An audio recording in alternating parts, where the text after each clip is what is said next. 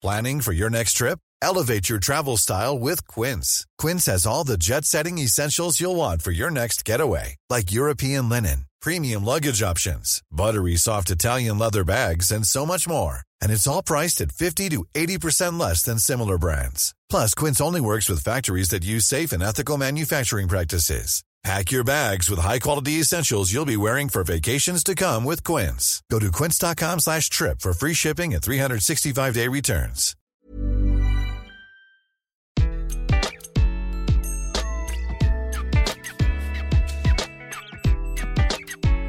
Bonjour, je suis Gaël Châtelain-Berry, bienvenue sur mon podcast Happy Work Édition Express, l'édition qui va vous envoyer des ondes positives en moins de 3 minutes. Bon, ok, on est en fin d'année 2020 et cette année a été épuisante, c'est le moins que l'on puisse dire. Entre le Covid et l'hiver qui nous donne l'impression de vivre dans une cave, il y a de quoi ne pas être super motivé. En fait, j'ai constaté que dès qu'il s'agit de motivation, dès que ça commence à ne pas aller, c'est de pire en pire.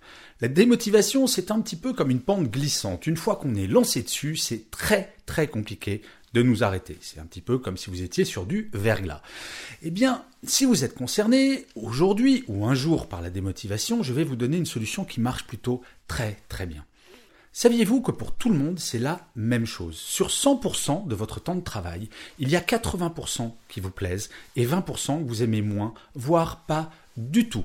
Ces 20%, ce sont toutes les petites tâches, ou les grandes tâches d'ailleurs, qui nous rebutent, que l'on n'aime pas faire pour différentes raisons.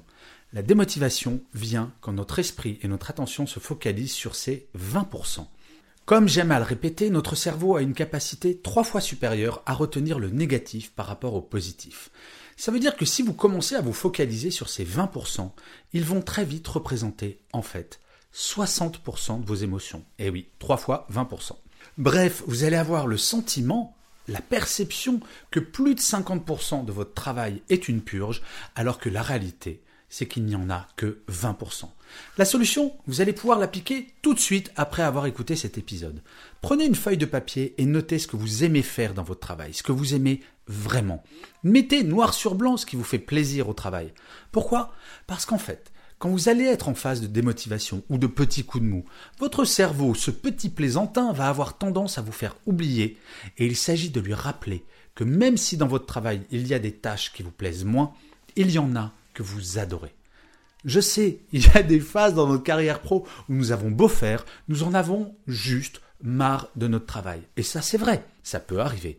Eh bien c'est dans ces moments que vous devez poser sur une feuille ce que vous souhaitez changer et vous mettre en action pour changer littéralement.